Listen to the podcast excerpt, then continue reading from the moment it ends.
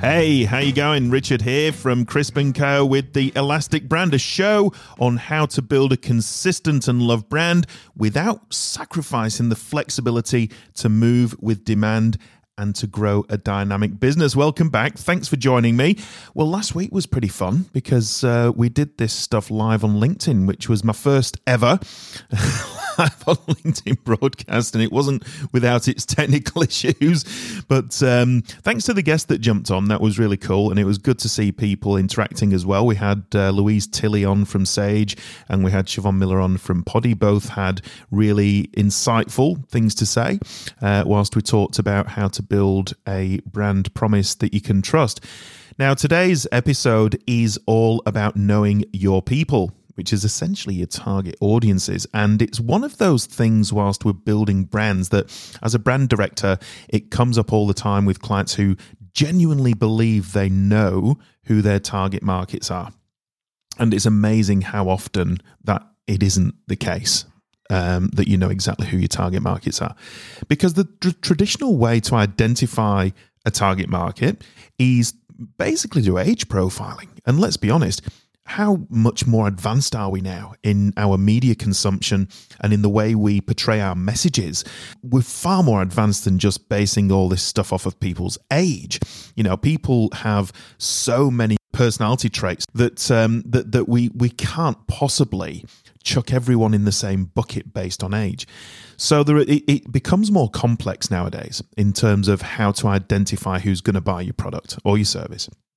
And that's what we want to talk about today. And there's a few tools that you can use to be able to identify the right people. Because the, the other reason why this is important is that the, the media streams available to us now to be able to get our messages out are so many. You know, there's so many years and years ago, um, and I'm probably showing my age a bit. When I first got into this industry, you essentially, well, in Australia anyway, you essentially had three TV stations, uh, a handful of radio stations, a newspaper, and, uh, and an outdoor billboard advertising, and they were your choices you know, to, to get your message out to people. But now you can t- 10 times all of those classic media outlets uh, because they've all got um, substations and, and, and pay stations and free to air stations and all that.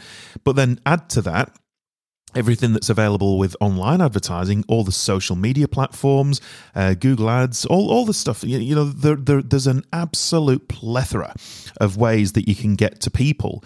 And because there are so many different ways, and because people tend to sort of uh, go to their, their, their preferred medium to consume what it is that they want to consume, it, it's fragmented audiences because there's still only a certain amount of people in the world. You know, the the the the growth of media has far, far, far outstretched the growth of the population. It's not like it's not like there's uh, you know as as much growth percentage wise in population as there is in media streams. There, there definitely isn't. So what we've done is we've fragmented our audiences. So you've got less people consuming one media than they used to, which makes it a lot more difficult to get. Um, reach. You know we call it reach when we're when we're getting to a, a, a, certain amount of people in one hit.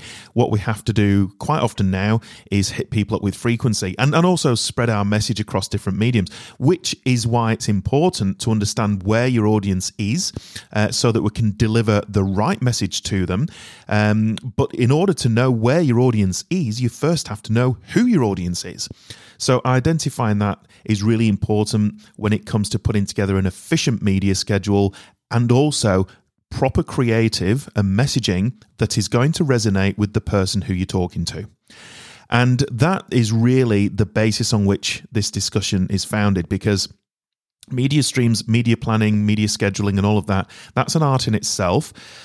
But if we're not telling them the right thing and our message doesn't resonate, then it won't matter how much money you spend on media.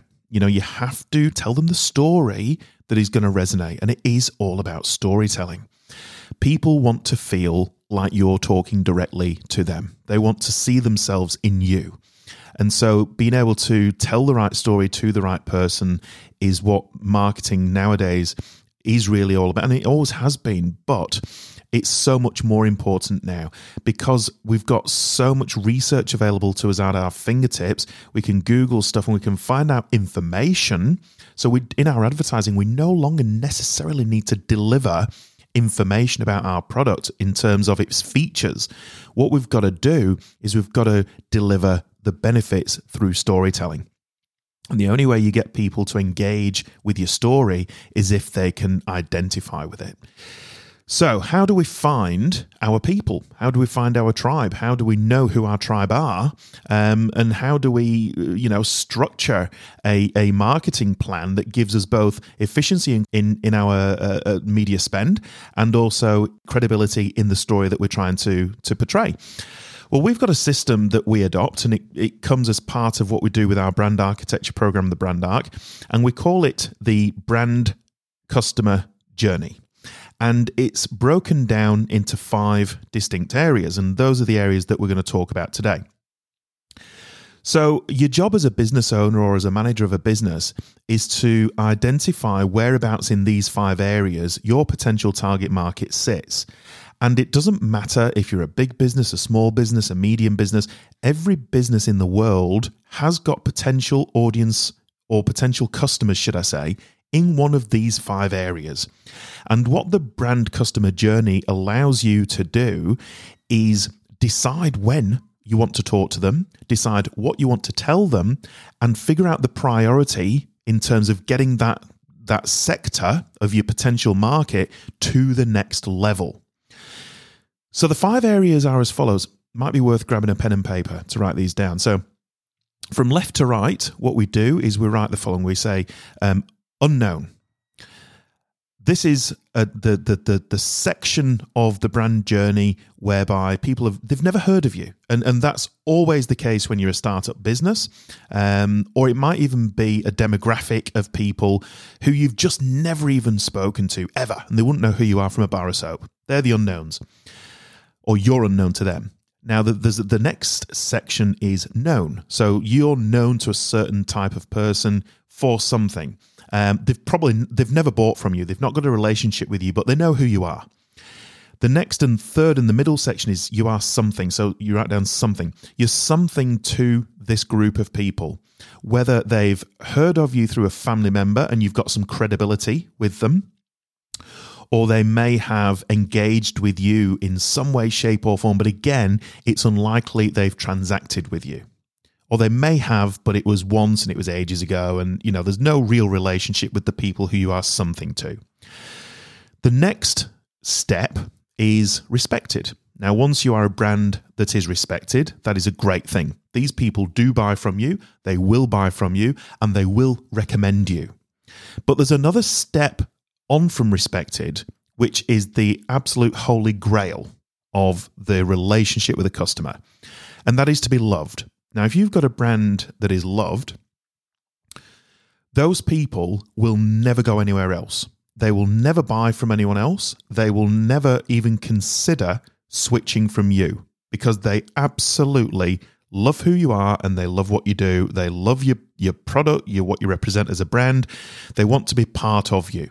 A great example of a loved brand is, in my opinion, is Apple. You know, you get and you know there's a couple of couple of ways you can figure out if a brand is loved. One, imagine your life without it. If you can imagine life without a particular brand and it doesn't affect you, then you probably don't love it.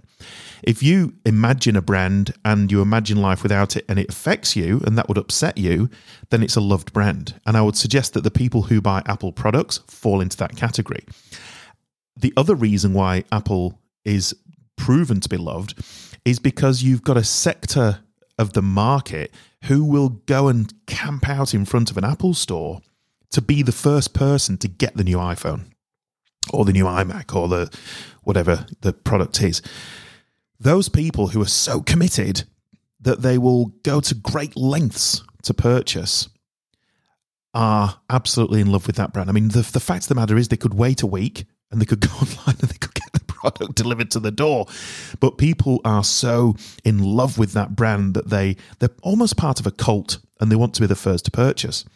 So it's it's in every business's dreams to become that loved. Once you're at that stage, that's it.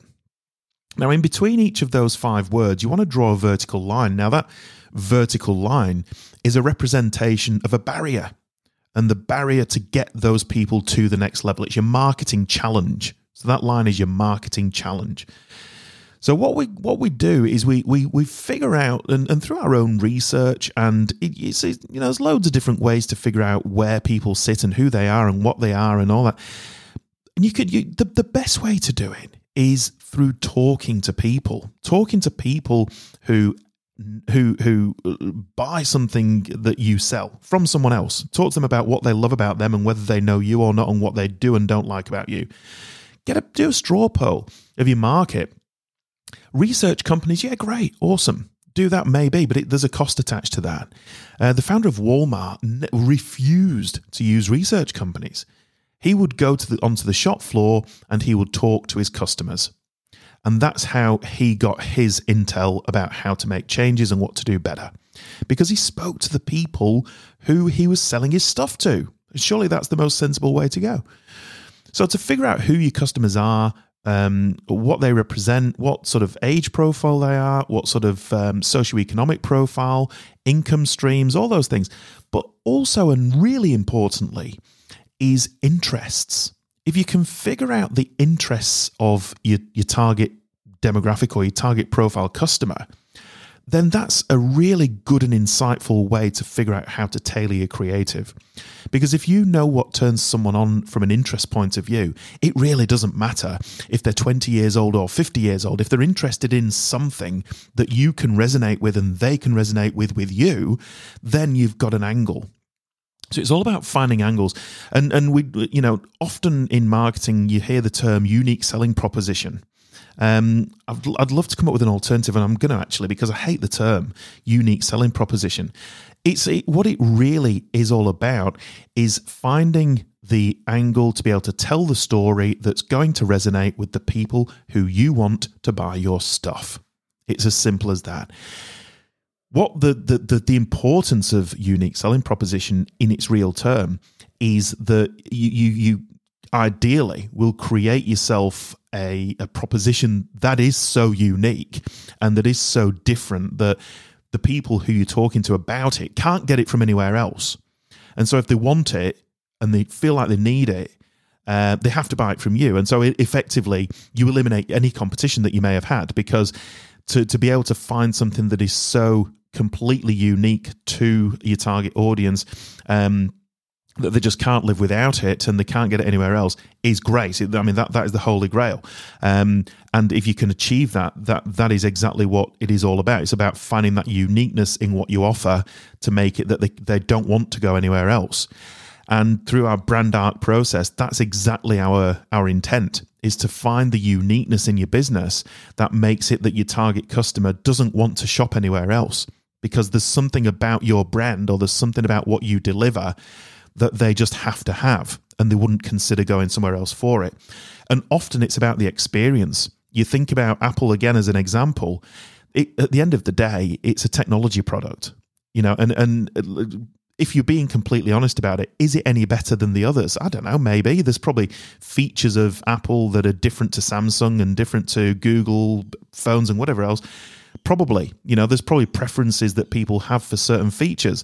But the, the fact of the matter is that people really buy Apple because of the culture. They buy it because of the experience. They buy it because they can say they've got Apple. You know, it's a it's a it's a cultural thing. So once you create that culture around your brand and what it is that you do and what it is that you sell, that's when you start to create that following around your brand that makes you loved to that particular target audience.